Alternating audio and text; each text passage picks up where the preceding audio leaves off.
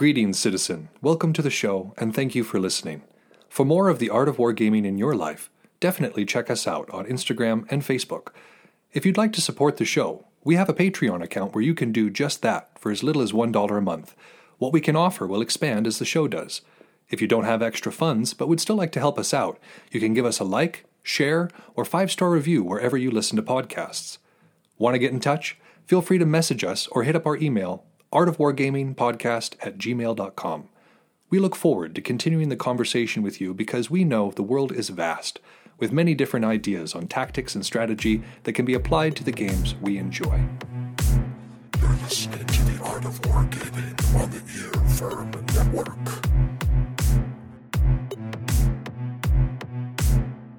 The military maxims of Napoleon.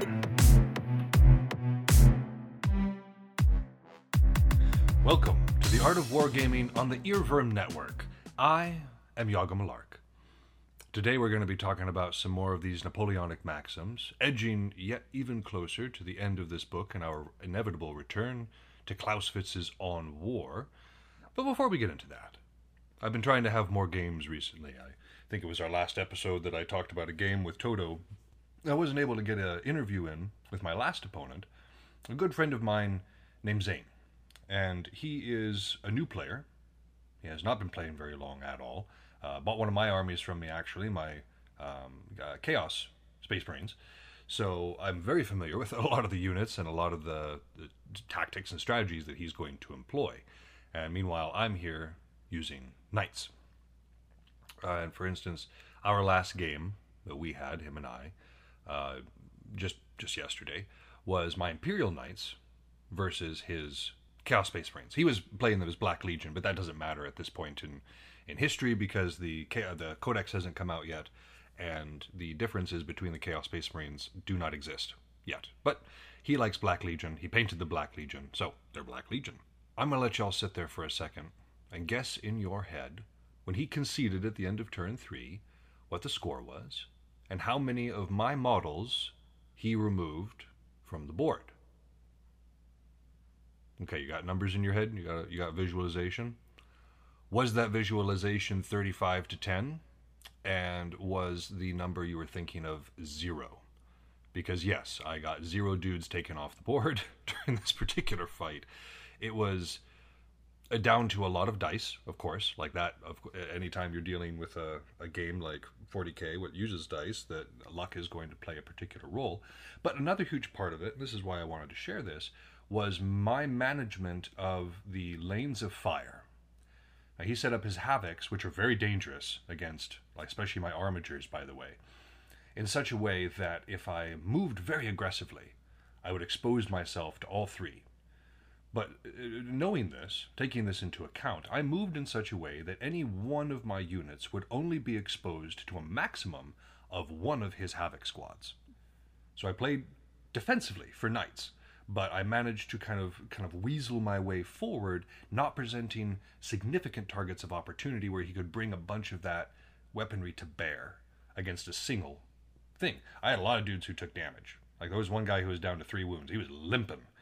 But that was because he only got hit by one Havoc squad, rather than two working in concert, and so he was able to withdraw before more damage was inflicted. And so this management of lanes of fire, this management of of kind of vulnerability, is what kept my army intact, almost entirely. Like I said, I lost wounds, but I didn't lose a single model, and that was more due to my positioning than to his gameplay.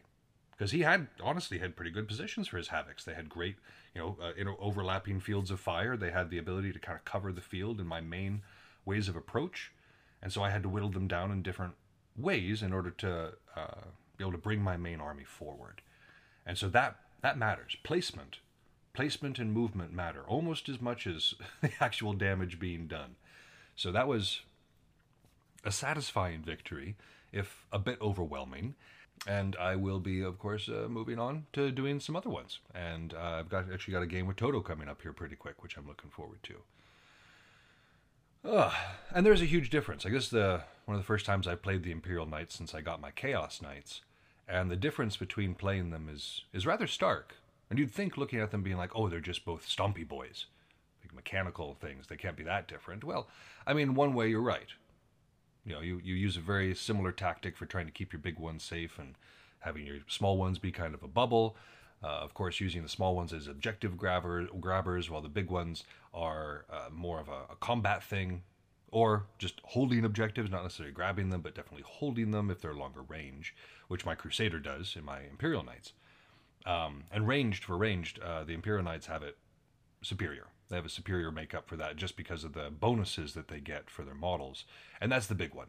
The bonuses for Imperial Knights tend to favor a bit more of a balanced play style, Uh, leaning more even towards toward ranged stuff, rather than the Chaos Knights, which is mostly a melee-based uh, playstyle. Most of their special abilities have to do with charges or fighting or, or other such things as that. And of course, their nastiest, nastiest units are usually their pure fighting ones. And so, in terms of playstyle, they are very much different. One of them is a giant mech shooting you to bits with gigantic weapons from across the field, and the other one is a giant mech beating you to death with gigantic weapons from right in your face. So, they might have slightly different playstyles, but the end result is the same. Overwhelming firepower, just like Napoleon would like it. And I'm looking outside right now, and I see the season changes occurring actively. Reminded, of course, of the cessation of hostilities that would be taking place in most fields of war throughout most of history, and even now, as things are slowing down in the fields of war that we have, uh, where, where it matters, which is to say outside of the equatorial regions. One of the upsides and downsides of an equatorial region is that the difference between summer and winter can be somewhat negligible, meaning that a campaign can be carried on all the time, whereas those of us near the poles have to be concerned with what's going on with the weather, and winter can be a huge hindrance. Uh, the war in the Ukraine, for instance, is a great example. It's starting to wind down a little bit. They're starting to find their, their winter places, because if you recall last winter, not a whole lot of terrain changed hands. And that's, I mean, that's that's what happens during winter. People hunker down. People try to, um, you know, make sure that they're they're not wasting resources in the cold. So, I know that uh, it's kind of the same thing for for the, our sort of fighting. Outdoor fighting becomes untenable. Uh, with Belegarth, it's because the colder it gets, the more dangerous our weapons become, because the foam, which keeps them still hurting, but not hurting you, becomes more solid. And I have absolutely busted a wrist uh, fighting during colder months, where I would not have done so during the warmer months, and have uh, you know sustained other injuries, not, not just from the impact of the weapons, but in terms of being able to find proper footholds. So slipping, headshots are far more common in the winter because the ground is slippery, of course. Um, and, uh, of course, it's just more uncomfortable out there in terms of exposure to the cold and exposure of the lungs and, and everything along those lines. I've gotten pneumonia fighting in the winter before. Uh, so, yeah. Yeah, there's, there's a lot of reasons to, to secede it. And so as we're looking back, I want you to, to bring to mind, even into your own self, what was good about this season? What went really well for you? What what sort of training or what sort of action really brought forth the most lessons that you can take forward? Just kind of reflect on that for a little bit. I mean, not very long, because we need to move on, but it's worth considering. I look back at this particular season, and I see the, the admittance of a particular new need of fighting. As, as we've talked about, I'm getting older. Fighters get older, which is an unfortunate thing, but I suppose it's better than staying young. And so I'm I'm having to transition a little bit from being a pure melee fighter to also doing archery. And this is can, this can be a hard thing, especially for somebody who might have a little bit of ego set in their ability to fight melee. And it's not that I can't fight melee. It's just that there's many, many days and many, many times that it would benefit me to be fighting exclusively with a bow. And so the transition for that, for me, marking that transition, thinking the transition is worthwhile, and following through with it without any sort of you know, internal issues, that's kind of what I got from this last season. The admittance of where I'm at physically and where I'm most effective. Because can I still be in the melee? Yeah, I can. But if I'm not as effective doing melee as I am doing archery, then I'm wasting my own potential on the field. So That's been that's been my lesson this summer, is learning how how best to serve myself and my team on the field. And yours, yours is probably going to be different, or maybe the same, but yeah, think about it nonetheless. But that's enough jaw-jacking on that sort of thing. I think it's time for us to jump right back in with our Napoleonic Maxims.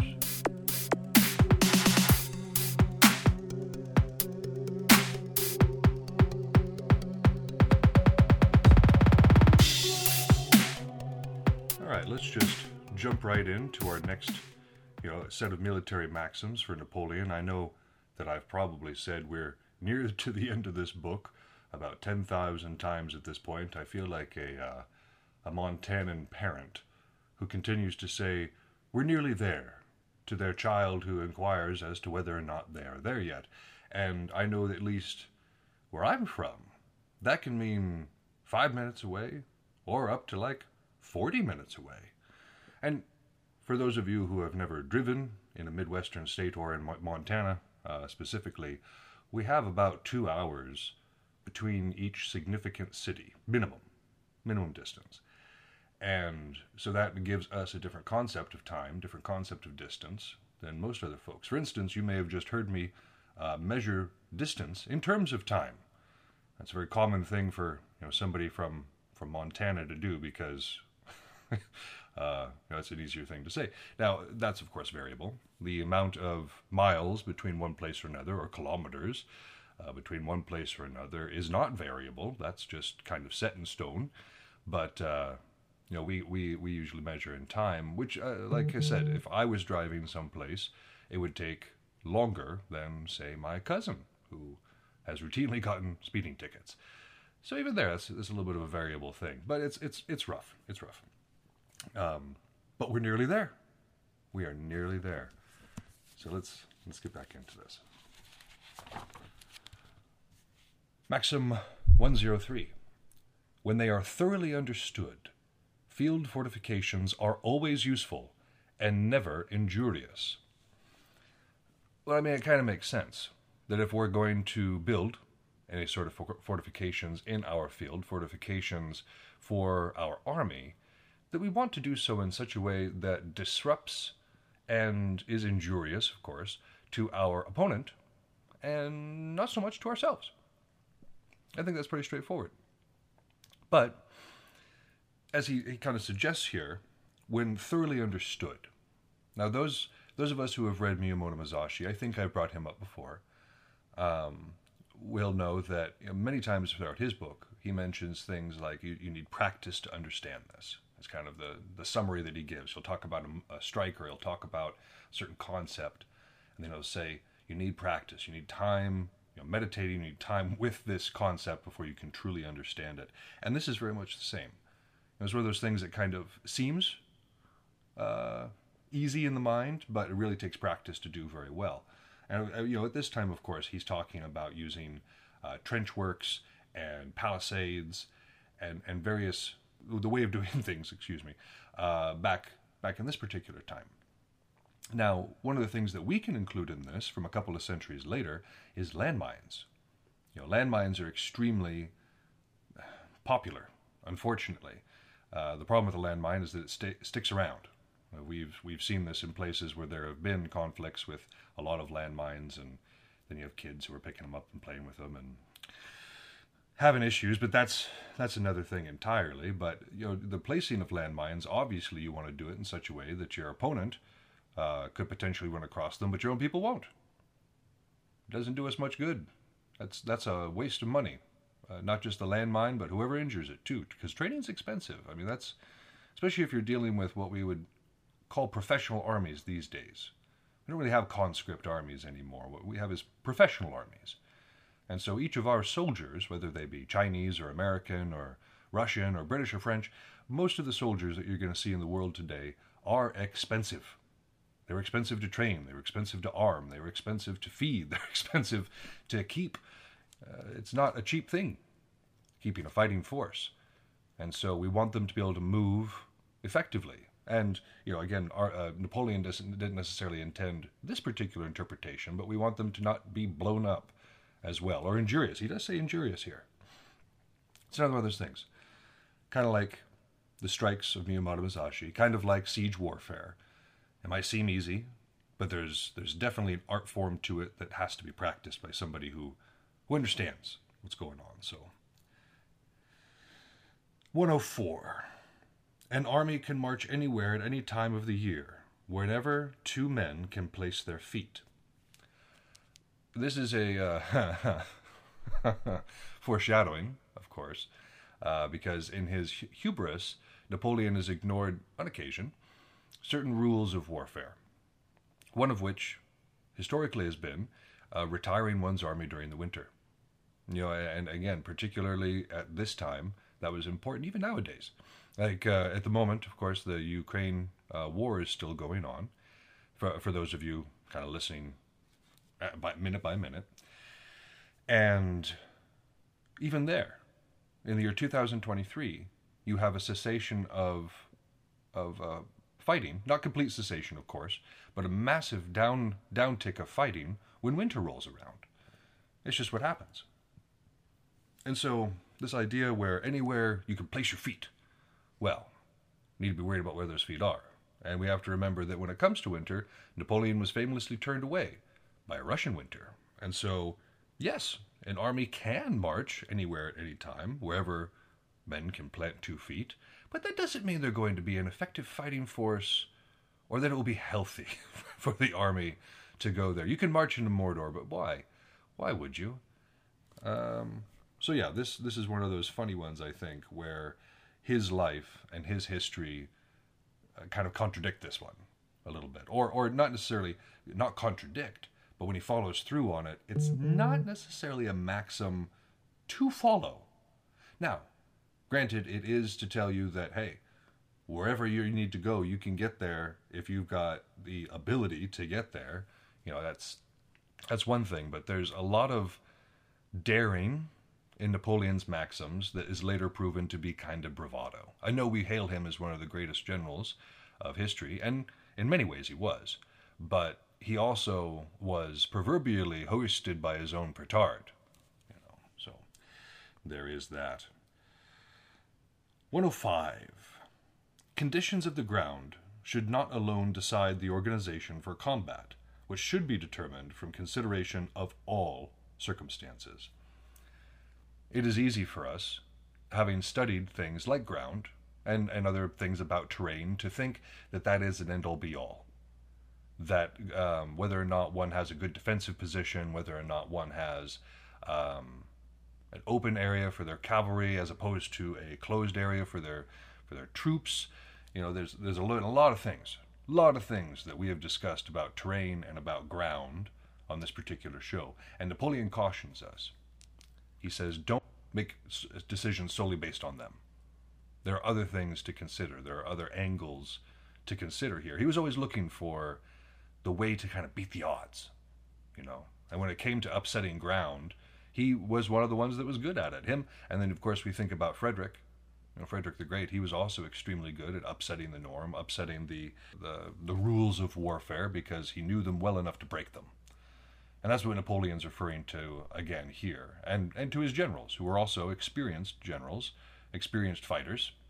So, of course, they're looking at this from more than just an academic or more than just a, a rudimentary level of understanding, but also moving on to a more specific form of understanding uh, that, that comes with that experience, as we've talked about. It comes with the ability to, to look back at one's mistakes, one's learnings, and look at the places where the rules can be broken. And so, again, conditions of the ground should not alone decide the organization for combat. You know, they should be determined to consideration of all circumstances. There are, there are a lot of things to consider when it comes to organization for our combat. Yeah, there's, there's, there's things that should be uh, talked about, and there's things that should, yeah. one oh six. Flank marches should be avoided, and when they must be undertaken, they should be as short as possible and made with the greatest speed. You'll notice that when we talk about Napoleonic tactics, flanking is not the most um, important thing in his in, in particular form of warfare. That overwhelming power we've talked about, right? That that uh, that overwhelming strike against one area that kind of breaks the opponent up and can be followed through with really aggressive action. That is Napoleonic tactics to a T. You know, flanking is something that, and even and even at this time, like, because cavalry was so fragile in many ways, and they would have been the flankers opposed to, like, infantry, you know, it, it, it would have presented an issue. But, you know, the same, um, like, tactics that were that were kind of used here were used in other conflicts, like the American Civil War, where flanking was used to a very high degree. And this, of course, is also based on ground. You look at the American South, and there is a lot more obscuration, as a general rule, than there is in most places in Europe. Now, I mean, of course, there was a massive forest across Europe at one point, but it was logged to, um, well, it's a, not really there anymore as much. Um, so, but you have a lot more open country in Europe. You have a lot more uh, areas where you could see a flank march coming from a mile away, and it may not be as effective. And even though he was working in areas like what Frederick was, you know, Frederick didn't have that overwhelming firepower, so he didn't use an overwhelming tactic. He used flanking, uh, local numeric superiority, to make what he had count. Napoleon didn't want to do that. He didn't need to do that. He could just do a, an amazingly powerful assault that would accomplish what he was looking for. But this is something that it does depend.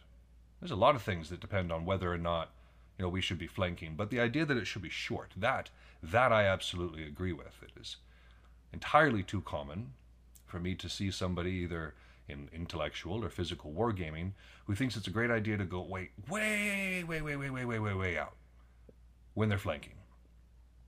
I used to be that guy, by the way. I'm not, I'm not criticizing that guy overly, because I am that guy. I've done the same thing. And of course you do so thinking, well, I'm going to be out here, I'm going to be outside of the opponent's notice, I'm going to, you know, get this wide wrap, and then by the time I come back, nobody will know that I'm out here, and I can get some, some good back kills. That'll be great. That's the theory. You know, that's, that's what one's thinking when they do that. But, comma,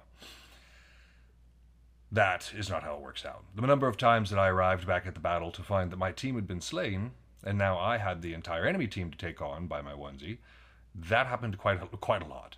Or that, you know, there was a part of the action that I could have really been used for, even the flanking. Like, the flanking really could have been useful if I had been closer, if I had actually been near the action. And so I do like that particular piece of advice. Like, not that the flanking should be avoided, but then when undertaken, it should be done in a efficient and the smallest possible way as possible. Because again, we're, we're looking at uh, economy of motion, right? Every single thing we do needs to be effective, and in the most effective sort of way. So flanking is best done in, in a way where it can actually make a difference in the fight and and be supported.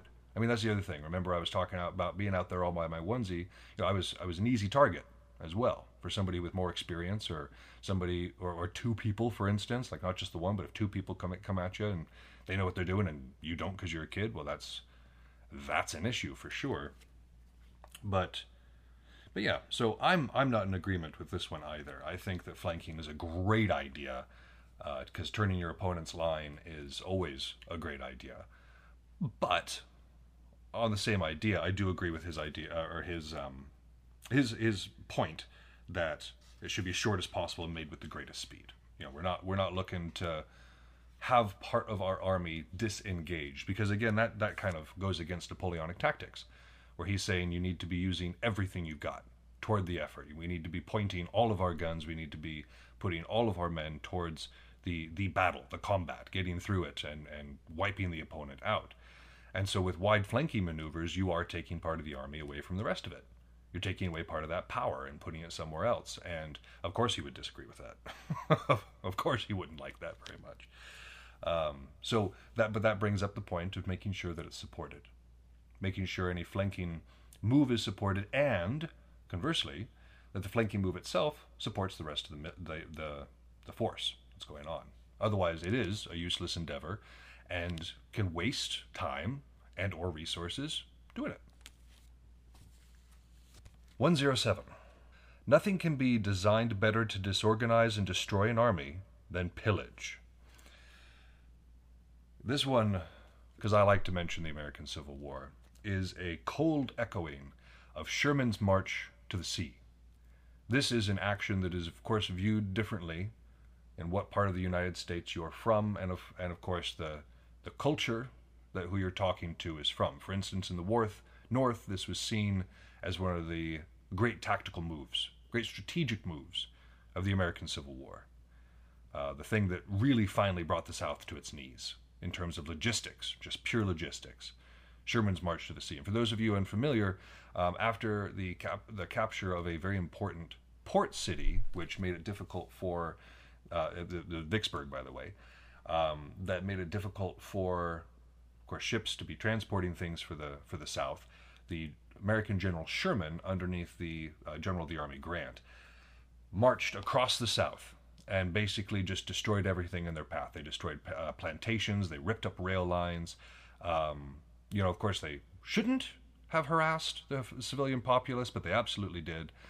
Um, you know, it was it was something that, in terms of strategy, was fantastic. Now, if you talk to Southerners, uh, you're going to get a different interpretation of this particular. I mean, the, of course, the events are still the same, but Sherman is painted far more as a villain. He's, that is not a, a good name to mention in many parts of the South, especially in places where they still uh, take this stuff very seriously. And so, you know, again, it's one of those things. It depends on what side you're on. But from what, again, what he's saying here, nothing can be designed better to disorganize and destroy an army than pillage. I mean, it's absolutely true. You know, Sherman marched across, and, and he had very little resistance because the armies of the Confederacy were employed elsewhere. You know, the Army of Northern Virginia was up there fighting the Army of the Potomac. Um, and then you had the, you know, a bunch of smaller armies that were scattered across the South and the West. They were all taking parts in actions as well. And so this march that Sherman had was not unimpeded, but was did not face the resistance that it could have. And so it was able to march right across to Atlanta and, and burn everything in its wake, dealing massive logistical damage to the South. And honestly, being a big part of the reason that their war effort was crippled. Because those of you who are familiar with American military history will know that the South, in the particular in, in the early parts of the Civil War, ran circles around the North, just, just delightfully so. Their tactics were so outdated, and and General Lee and his staff were all very experienced generals who who were playing by a totally different rule book, and and it's it's awesome to see, but it, it came to an end because a lot of that it, no an army marches on its stomach, another Napoleonic maxim. An army marches on its stomach. And if you don't have food, or if you do have food and you have no trains to get it there, no way to transport ammunition, no way to transport reserves, no way to transport... You know, it's, it was devastating for, for a war that was one of the first ones fought with railroad, which made it significant because you could have large amounts of men and material that could be moved vast distances very quickly, and that made a far more dynamic war than we had seen in the past. That was a huge hindrance. To, to suddenly not have that capability, that's a huge hindrance. And so, you know, what, what Napoleon's saying here is absolutely correct. You know, if we're, if we're going after an army, if we're going after the throat, unfortunately, the best way to do it is to to pillage what your army, what your opponent needs. Now, ethically speaking, this often means not just going after military targets, but civilian targets as well. And that brings up a lot of questions in terms of ethics. But if we're talking about simply wargaming, um, I know I know that I've absolutely done this, and you, you sit there and try to reduce an army either through siege, or you try to do it through, again, that disruption of, of uh, communications, disruption of logistics. It's effective. It is effective. one oh eight. Praise from enemies is suspicious. It cannot flatter an honorable man, unless it is given after the cessation of hostilities. Oh yes, the time-honored tradition of trying to throw your opponent off their kilter by being entirely too polite and or praiseworthy. Now, I haven't done this on, on purpose necessarily, but I have noticed it in things like when I play forty K. If I'm going against somebody and suddenly I start praising what they're doing, praising their actions, praising their tactics, sometimes it can lead them to a false sense of security, where they think, oh yes, I've got this in the bag. My opponent has just acknowledged how good my tactics are, or how nice my army looks, or how well I, I represented myself in a, in a particular conflict or in a particular little fight. And that can go to somebody's head. And of, of course, we've talked about the dangers of that before. Um, you know, people people getting inside your head, and the idea of having low morale is something we've discussed in, in large amounts. But hubris, hubris and flattery that comes from flattery, that's something else entirely, and needs to be watched, because it can also be an indicator of some sort of treachery. It can be an indicator of, of this being a distraction, being like, oh yes, I love your upfront strategy. Your ability to to come at me head on is fantastic. It's a very good strategy. Well, of course I would tell you that if I wanted you to do it so that I could flank you, or so that I could do some other tricksy sort of thing based on the fact that you are now going to do that thinking, oh yes, of course, of course my enemy will will, will fall to this because they they admire it. So Napoleon gives great advice right here, which is to say that the only praise that one should really listen to from one's enemy is after the fight is done. After the cessation of hostilities, that is where, and that's overall hostilities. The game is over, not just the campaign, not just the individual fight or, or a little combat. We're talking the game, the strategy, the war is over. Then, then take your opponent's words to heart. Then look at their, their compliments and say, okay, you know, this, this works out for me. But until then, it's a, it can be a tactic. The tactic of getting inside your head, because blowing up the ego to a point in which it causes error is almost as effective as reducing the ego to such a point that it causes inaction. one oh nine. Prisoners of war do not belong to the power for which they have fought. They all are under the safeguard of honor and generosity of the nation that has disarmed them. This is a rare moment of humanitarianism within an otherwise brutal subject. Often throughout history, prisoners of war have not been treated well. They've either been tortured or uh, starved or, or, or held in, in horrible conditions, executed, pressed into service, uh, have their limbs, heads, or other bits chopped off to be used as some sort of morale-reducing siege projectile, or something along those lines. Uh, so, so in, I mean, in the American Revolutionary War, it was absolutely gross conditions. American Civil War, absolutely gross conditions. But what Napoleon's saying here is that they all depend on the honor and generosity of the nation that has disarmed them. And I believe that the um, what he's leaning towards here, by by talking about honor and generosity, is that a nation can be judged on how it treats these these P O Ws, because yes, they had they had violence in their hearts at one point against the the nation that they are imprisoned by, but kind of like anything else, they are now at the mercy of the nation they were imprisoned by. What is the nature of that nation? Is that nation or is that force vindictive and cruel? Are they unfair and unscrupulous, or do they have honor and generosity? And so I, I'm kind of on the on the same fence as him, because the problem with vicious treatment of prisoners is that after the cessation of hostilities, after they return to their to their country of origin or to their side, they're going to bear a grudge. And a soldier with a grudge is far more likely to re-enter the field of battle than one who doesn't necessarily have one. One who says, you know, I, I, again, I'm, you know, Napoleon isn't saying put up a four-star hotel for your, for your P O Ws. But proper treatment. Proper treatment can go a long way, and it can reduce the viciousness of the enemy. Think about how the Americans reacted to the treatment of some of their P O Ws during the Vietnam War. Not well. Not well. That, that, that war was just absolute cruelty from one side to the other. But that was one of the things that really set the Americans off, was treatment to P O Ws. Not to say that they were much better, mind you, but from what I've read, that was a huge issue, and it made the rest of the army, army far more cruel in their enacting of their of their policies. So this can be very important, because if I'm looking at my opponent and I say, oh, you're treating my people well, well, then I'm more inclined to treat your people well. And that's good all around. Again, a war is not a humane thing by any means, but that doesn't mean that we have to be cruel as a result. Uh, yeah. So, I mean, in terms of wargaming, not necessarily as important. But in terms of world politics and, and world uh, action, I think this is an important concept to remember. one ten. Conquered provinces should be maintained in obedience to the conquerors by moral means, such as responsibility of local governments and the method of organization and administration. Hostages are among the most powerful means, but to be effective, they should be many and chosen from the preponderant elements.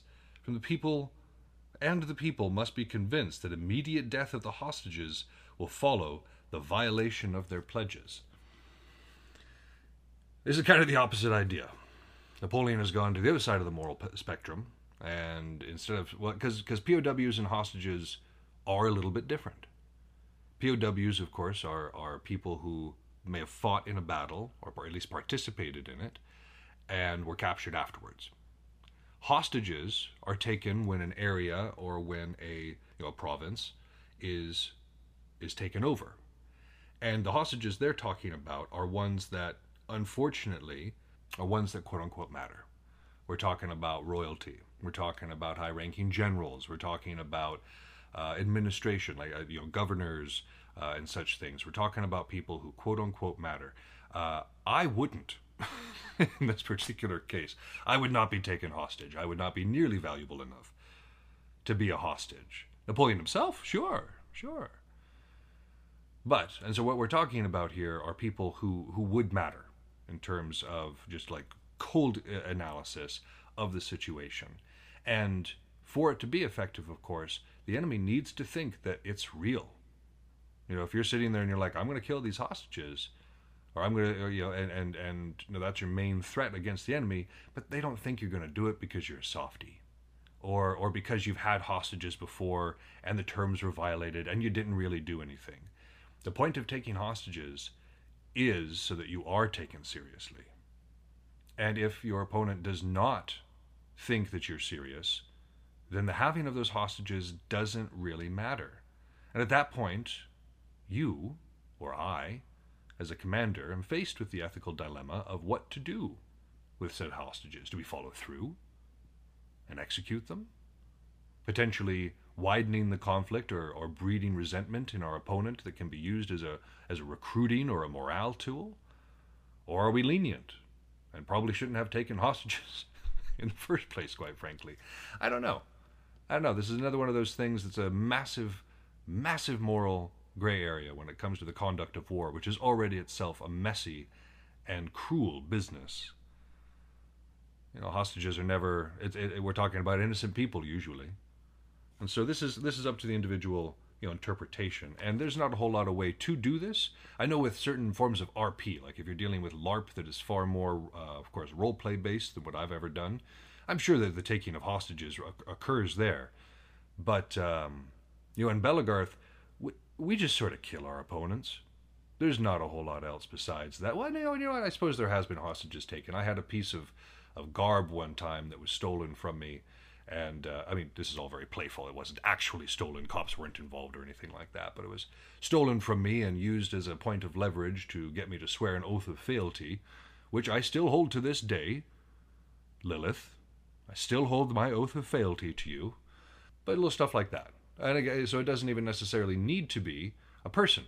I mean, that's what he's mentioning here is, of course, the, the hostages, they're, you know, they're chosen from the people there. And, the, the, of course, we're talking about death. But hostages can also be material means. You know, it can be something that our opponent wants. So uh, a place of significant worship would also count for this. Like, let's say we take a city and we take a, there's a significant place of worship there, and we say, hey, you need to take us seriously, otherwise we're going to start tearing down brick and mortar. That's going to get somebody's attention. That'll get my attention. You know, or, or you know, a particular mine, or you know, like a, or other sort of resource. Like, there's a lot of things that one can take hostage besides just people. But again, it needs to be done with the uh, with the the thought and the seriousness that your opponent will believe that you could do it, that you will do it. So follow through is important. All right, we are painfully close to the end of this, my friends, but I believe that we should probably save the rest of it for next time. So uh, this is where we are going to, to end it for today.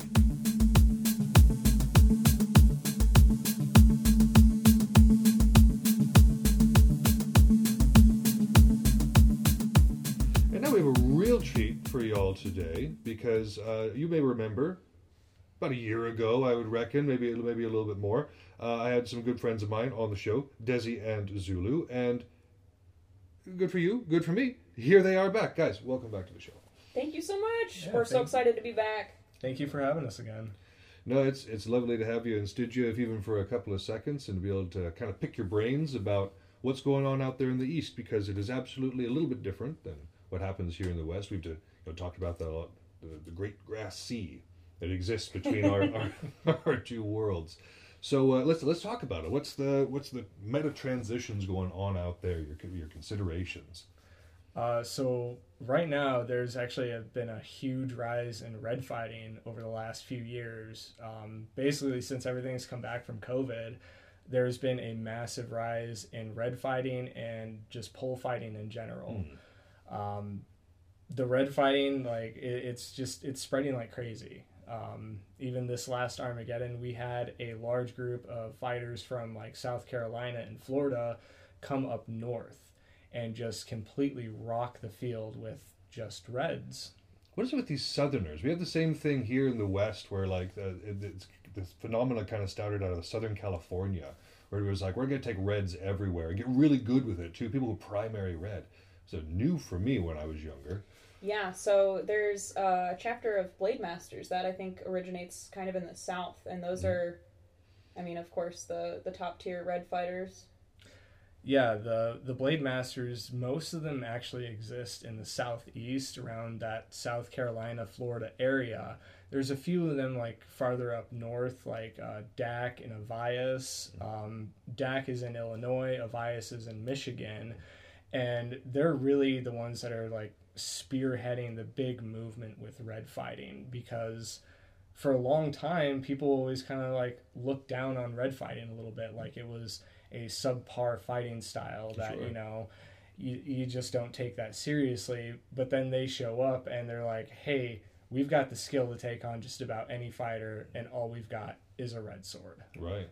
I mean, I, I can't throw shade at it. I'm a part of it too. Now I, I'm doing it because it's better on my joints and my back. I, I'm not, I didn't do it to join the new sensation that's sweeping the nation, but uh, I, I completely understand it. It's a, it's an awesome style, very dynamic style, as opposed to the sword and board, which has been the meta for the longest time, sure. uh, because it was the most secure. It was the most, um, accessible, even. accessible, uh, uh, adaptable, like all that sort of thing. Um, and like you said, reds were kind of not a huge a huge thing for a while, but now they've kind of come back. And that's, I mean, that's true of all military history, though, all military science. You know, you have you have cavalry that's on top, and then infantry that's on top, and then artillery that's on top, and you just kind of have that rotation between things. Um, I am starting to see a little bit of a rise in archery as a result, too, though. Yeah, of course. And, I mean, it's all about balance. Um, before we go into, you know, I'm so passionate about archery, so I'm excited to talk about it, um, we talked a little bit about industrialization and how that really changes aspects of war, and I think really that's what's happening with this red phenomenon. Like, we're seeing a lot of innovation in terms of uh, foam smithing, so now it's more accessible. They're um, yeah, costs. The materials are just, it, it's so easy to get your hands on high quality materials. Mm-hmm. Like, you can, I, I know a few websites off the top of my head where you can go drop fifty bucks and you've got an eight foot hollow carbon core mm-hmm. that you don't have to cut down to make a red sword on, and you actually find yourself scrambling to add weight just to get the thing to pass. Mm.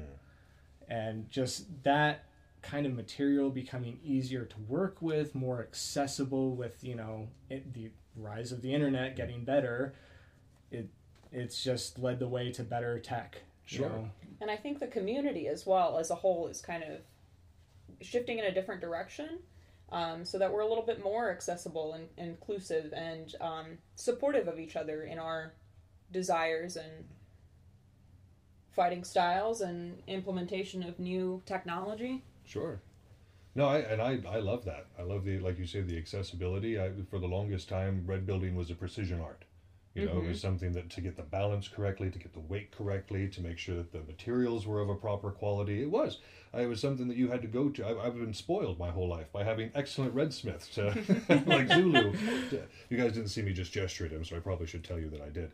Um, like like Zulu, who made me my very first awesome red sword, if I do re- recall, my Cledal Ruth. Um, Yep, yeah, we made that in uh, in my apartment. Oh, man, I can't even remember how long ago. Forever ago. But yeah, so I, I, I'm absolutely, you know, a huge fan of it too, and that, like you say, the accessibility makes it a lot a lot better as well. So it, it, it leads to a level of dynamism, again, that we've been kind of, we, we settled into this this line kind of uh, World War, early World War One-esque, like we're just going to have a line battle of attrition between two sides of shields and some pushing and some shoving, and then eventually there'll be a breakthrough, and, you know, it's, uh, but now it's like, all right, let's, Let's bring in the tanks. Yeah. How about that? Yeah. Yeah. And I think that same accessibility is why we're seeing, of course, the increase in archers, too. Mm-hmm. I mean, of course, we have to balance. We've got to get those pole fighters and spears out of the way somehow. But um, just the amount of truly supporting community that we see out there that allows our newer, newer Belegarth members to have access to high-tech bows. And we're not using fiberglass Uh, P V C little rinky-dinks anymore for the most part, um, which we all we all start somewhere, right? So you see you see a P V C every now and again, and you love it because you love the tenacity of getting out onto the field and arching no matter what you've got. Um, but now you're you're seeing just a lot of really good bows coming out, and um, a lot of new archers. And some of that, like you were talking about, is from this great migration that we were speaking of earlier, this influx that we're getting from, I think I had talked earlier about this, um, I know, I, I think it was at least six months ago at this point, that we were talking about the collapse of Dagorhir and kind of the, the internal issues, because again, yeah. Clausewitz is a political writer as well. Yeah. So the internal issues that were going on within that state that led to the uh, kind of d- destruction of it overall. Uh, and so, but there, of course, those people didn't just quit. There's right. a lot of good people within those organizations. And it's funny that you, I mean, of course, Clausewitz, right? It's it's fun how we can see the political and the contextual aspects of Clausewitz's writing fall of, into Belegarth now, because you see those people transitioning over.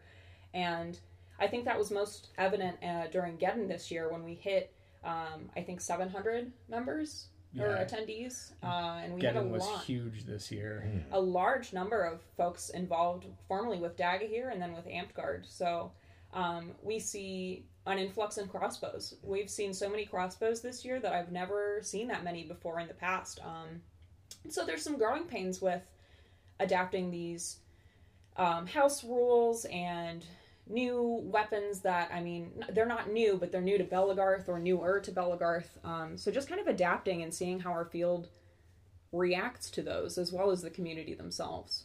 The continuing conversation of red flails. I don't know about that oh, one. I don't know about that one. I got beamed so hard. One of the few Dagorhir events I ever went to, I got beamed so hard by a red flail coming down twelve o'clock right on top of my head. It was... Oh, man. And and that was one instance out of several that were very close in the same way. I was like, there's no way this is safe. How are, how are they justifying this as being anywhere near or realistic? I for that am matter? All about new weapons, new weapon styles. I think somebody uh, on one of the archery pages asked about doing one of the slingshots, using a slingshot instead um, oh, sure. to launch to launch arrows. Hmm. And obviously, you can't put it on a national field without some rigorous testing beforehand, but it's not to say that I'm not that we're not open to these kinds of things like red flails and uh, you know pocket pocket crossbows and all these other fun fun doodads. Hmm. Well, I might be an old man. Prove me wrong. Prove me if, if you can make a, sa- a safe red flail, I will. Be, I'll be there for it. Yeah, absolutely. There's enough of that old guard. Prove me wrong that.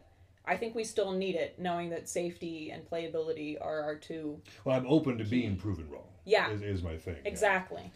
Maybe with some of this newer tech, it could be light enough that if it does conk someone on the head, it won't be as bad. Yeah. That is definitely one thing that I can say about some of this newer tech is with it being lighter, it's a lot easier to use and manage. And so if things do go awry, well, first of all, they don't go awry very often because mm-hmm. you've got more control over a lighter weapon. But if they do go awry, it's not as impactful of a hit because it's a much lighter weapon. Sure, sure. And I've got nothing wrong with crossbows, uh, except that I think that they're ineffective. I mean, that's it. It's it's just a matter of, like, I would not take one because I have not had one used against me effectively. Sure. Um, you see some pretty effective crossbow use out east, yeah. actually. There's some good some good tactics. Um, Killian was one of my favorites at Geddon. He had he had the double holster and he wore his cowboy hat, so it's very much a John Wayne situation. That was a lot of fun to see. Um, Wyatt Earp. Uh, yeah, so seeing seeing Killian with the double crossbow, you know, it's kind of goofy. It's not the most effective fighting style. It's certainly not Killian at his most uh, boss level, but uh, it sure is a lot of fun. And, oh, sure. and you get the kills out there. So it's just about how you use the weapon and, and learning how to use it. And I think that's the next piece of this great migration is how do you learn the new rules? How do you um, acclimate yourself to a game that is different from the game that you came from? Or... if you're new, uh, brand net new to Belegarth, how do you develop the skills that you need in order to reduce the amount of errors or uh, one-offs or twelve o'clocks that you're throwing and right. hitting people with? Well, I mean, everybody struggles with twelve o'clocks. I mean, even even non-red flail users, we all go through a period of uh, our development where we're like, yeah, I can get a shoulder shot by doing this motion. And, you know, after a certain amount of beaning, you're like, well, that's not an effective Maybe that's style. Not working, yeah. yeah. One thing that I do enjoy about the direction the game has gone regarding that is folks are a lot more willing to help now than, say, when you and I started. Oh, yeah. yeah. Like, when you and I started, it was very much um, figure it out on your own mm-hmm. sort of thing. You know, you just get beaten down and just get told to get better. Mm-hmm. Now, if someone gets gets beat or someone sees, you know, someone who may be fairly obviously new or not, doing something that they... maybe shouldn't, they're like, hey, would you be open to some advice? You know, I, I, I can give you a few pointers and help you out and kind of, you know, help make you a little bit better if you're open to that. Sure. And, and I love that. I love the fact that, I mean, Stygia's transitioned that way too. I mean, we did a while ago, but this idea of like, hey, if you want people to stick around, maybe teach them the skills that they're going to need to want to stick around, you know? That was the core of the Tuesday, Thursday practices that I started years ago. Exactly. Yeah. You, yeah. Precisely. And I mean, the last word of our game is society. Mm-hmm. And I think a lot of times that goes by the wayside. We think of it as a wacky bats, boffer sports, that's it. But um, there is community behind it and collaboration. And it's that collaboration that continues to push us in the right direction of growth. Absolutely. And there's been a lot of transitions throughout the years in Belegarth uh, that have made things better. And I mean, it's the, again, same thing with the nature of war. There will be developments in weapons or developments in technology and tactics that change the way things work and, and hopefully improve. Uh, I hope we don't develop anything on the same scale as the nuclear weapon. Uh, that yeah. that scale of military science we should just, just avoid entirely. uh, yeah. Um, unless and, it's unless it's upsetting Desi, then we already have our nuclear. Yeah, weapon. Yeah, there and, definitely exists a nuclear weapon, and uh, it's Desi. So. Um, Clausewitz talks a lot about motivation as well and, and morale, and I think that's where community and collaboration comes into play, is now we're starting to go, we figured out the technical aspects of it for the most part, industrialization, how to make better weapons. Now we're moving on to how do we develop ourselves as a society, as a community, um, and help boost and grow that morale so that we can continue to foster this game and wargaming in general. Yeah, no, I, I, I love it. I absolutely love it. And that also leads to a greater uh, diversity of, um, like, the styles and the groups themselves. Like, yeah. you know, when you have new units popping up, new, uh, like, ways of approaching things, they can bring new life into the game rather than be like, okay, we have these established units. These ones are generally better than these ones, and it kind of stays the same. But right. you bring in that new blood who's like, hey, we're going to do different things and, and infuse different parts of it. Oh, you got a massive upset in the power of the uh, the power dispersal of things. And so that's exciting to yeah. me as well. There's a group that's out of Columbus, Ohio, and they I think they're maybe called the Cardinals, but they have a red bird, and I just love seeing them come out. They're all college-age students, mm-hmm. um, and they just have such a good time. It's so refreshing to see that passion that we had way back when we started. Well, you guys started a little before I started, but even back when I started, that was, we were just a bunch of goofy kids coming out and beating each other with sticks mm-hmm. and having the time of our lives. And just to see the rebirth of that in a new generation of fighters has been so fulfilling and exciting. It is very refreshing to to be able to see that someone come out and they don't they don't care how well they do. They're just having a good time. And we actually have a nice, like, well-established sister realm in Kalispell now. I heard about that. That's very exciting. So happy. These squeaky new fighters are just, they're so motivated. And and they're the proper kind of motivated where they are receptive to information. I know when I first started, I knew better than everyone for the first several years. I didn't, actually. But I thought I did. I was like, I've watched war movies and read books. I certainly know what I'm doing. And then after all my friends started getting way better than me, I was like, maybe I should ask on how to do better. Yeah. Watching Lord of the Rings uh, eighteen million times over hasn't seemed to improve my fighting. Didn't do it. No. Didn't do it. But these, these guys... My guard making, however. No, like, we keep doing invasions back and forth and everything, and these guys are just soaking everything up. They just, they want to learn amazing. everything they have. And so I, I yeah, it's like you said, it's awesome to see it's, that. Yeah, that very refreshing. Enthusiasm. That's another thing I'd like to see continue, even with the veteran fighters that are coming from different games from uh, in this great migration, right, is the receptiveness to... Um, understanding that, you know, maybe I come from a different rule set and I'm not quite understanding. I've seen so much of that, and people stopping on the field to say, oh, wait, before I do this, is this legal? Or uh, in Dagorhir we do X Y Z, or in Amtgard we do X Y Z. How does that reflect in Belegarth? Um, and communicating with heralds, it's just, it's so refreshing to see the attitude that um, that some of these fighters are bringing over, and even the new ones bringing into the game. How's the magic switch transition working? I've not seen... Well, it's tough. It's tough. I've not seen too much trouble with it. Um, I think we've all just kind of understood and sucked it up that we know that sometimes there's going to be some issues with the magic switch. Because um, we do it in Bell. Like, it's, it's, that's perfectly legal for what yeah. we do. Yeah, I've but, never heard any upset about the magic switch. But I know in Dagorhir, when I went and, and did my couple events in Dagorhir, they were very... It's part of their rule set that there is sure. no magic switch. You have to drop it and like have it go to the ground and then be able to, to so have it far, up again. So far, it seemed that um, mostly the folks that are heralding are still that old guard of Bell fighters. So um, some of our veterans are really stepping up to ensure that we're playing a safe game, a sure. safe and fair game. Um, so I think in that sense, the magic switch is not really our biggest issue at this point. Um, what would be our biggest issue right now? Uh, that it's kind of hard. It's a tough that. question. I think yeah, there's a lot a, of just little ones, little variations that are kind of adjustments. Adjustments, yeah. yeah. You know, I, I think I actually said this um, last February at Wolfpack Opener, but I I still feel like one of our biggest issues is heralding. Not so much we need more people to do it. Um, Folks are not very receptive to heralds all that much anymore. I still see it nowadays where heralds are afraid to call someone out or call anything that they see wrong because they're afraid the person's going to turn on them and bite their head off. Mm. And I, I feel like the community in general needs to do a little bit better about being respectful to our heralds. Sure. You know, we're not... The the heralds are not out there to ruin your good time. Right. They are not there to pick on someone. Um, yeah, they're not there to, to pick on anyone. Um, they're just there to make sure that everyone's following the rules, everyone's being safe. Perfect. That's what that's what we need. Right? That's like our referees, and the whole point of a referee is to make sure that everybody's staying safe. Uh, I know that again. I, we again the grass, Great Grass Sea over here in the West. There has been an uptick in aggressive. heralding. Well, not aggressive heralding, but active. Assertive heralding. and active, yeah. yeah.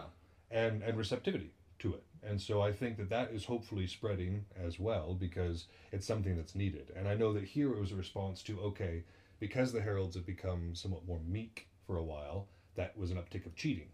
And nobody likes cheating, and mm-hmm. so more active heralding keeps that from being an issue at all.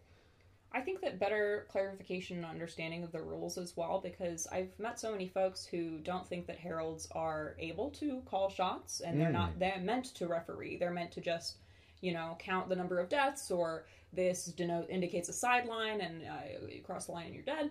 Um, but realistically, our rule set does say that heralds are there to maintain the rules, maintain right. and enforce. So I think as soon as people understand that they're not talking to you because they've got a vendetta with you, or they see a symbol on your, your kit or shield or something and they say, I'm going to go mess up that person's day. Right, right. But just for the betterment of the field as a whole. And once people kind of start to digest that and, and live with that, I think as a whole, heralding will be easier and um, better in general quality. I suppose when I say referee, I'm thinking of like English Premier League uh, uh, referees who are like, nope, you did something wrong, yellow card, and, and like calling people out. Exactly. Oh. I honestly think, like, I've pitched it before and not been, like, not have receptivity, but I think we should incorporate a card system. I, you like, said that, you said the yellow card, and now I'm, uh, now my brain's whirring around. I'm, I'm very excited about that. Because, yeah, it's, it's you, you do the yellow card, you call out the foul, you write the person's name on it, they have their yellow card. If you get two yellow cards, it's a red card. You're off the field. And uh, you and I talked about um, some of the Stygian bylaws that you guys have, which allow you to remove people who have multiple strikes against them, mm-hmm. um, in terms of unsportsmanlike behavior. And I think that's another thing, just unsportsmanlike behavior in general.